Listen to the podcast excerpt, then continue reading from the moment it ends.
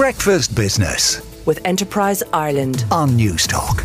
The Irish Independent writes that mainstream renewable power is le- looking to enter the Irish offshore wind market for the first time, targeting three major developments off the coast. It follows last year's sale of mainstream by the founder, Eddie O'Connor, to Norway's Aker Horizons. The company, which already has offshore and onshore projects and assets in countries such as Vietnam, South Africa, Chile and South Korea, is developing three offshore wind energy sites in Ireland. They're located off the east, southeast and west coasts of the country. Mainstream Chief Executive Mary Quaney said that Ireland has very significant offshore wind energy potential. Given our roots within the Irish energy market, we plan to leverage the vast expertise and capabilities that we have developed internationally over the past fourteen years to help build a state-of-the-art renewable energy system and a local supply chain to support it, while, all while providing investment, jobs and other meaningful benefits to our local communities. Mainstream is this morning announcing plans to hire one hundred additional staff for its global headquarters in Dublin by twenty twenty-five.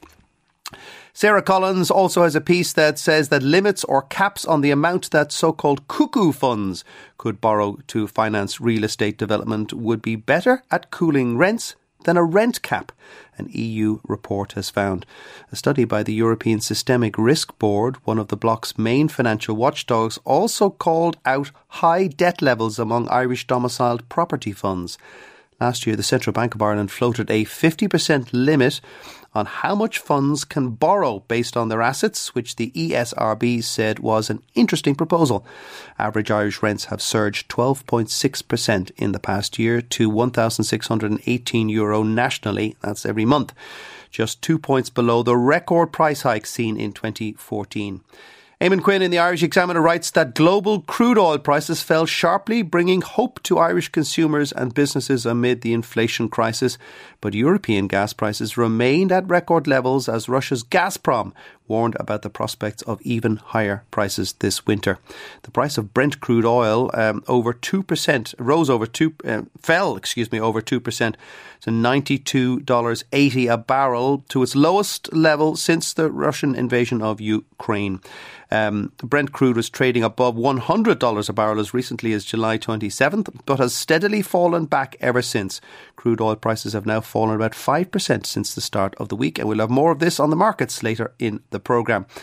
And on Twitter, someone called Elon Musk has posted overnight that he's going to buy Manchester United Football Club.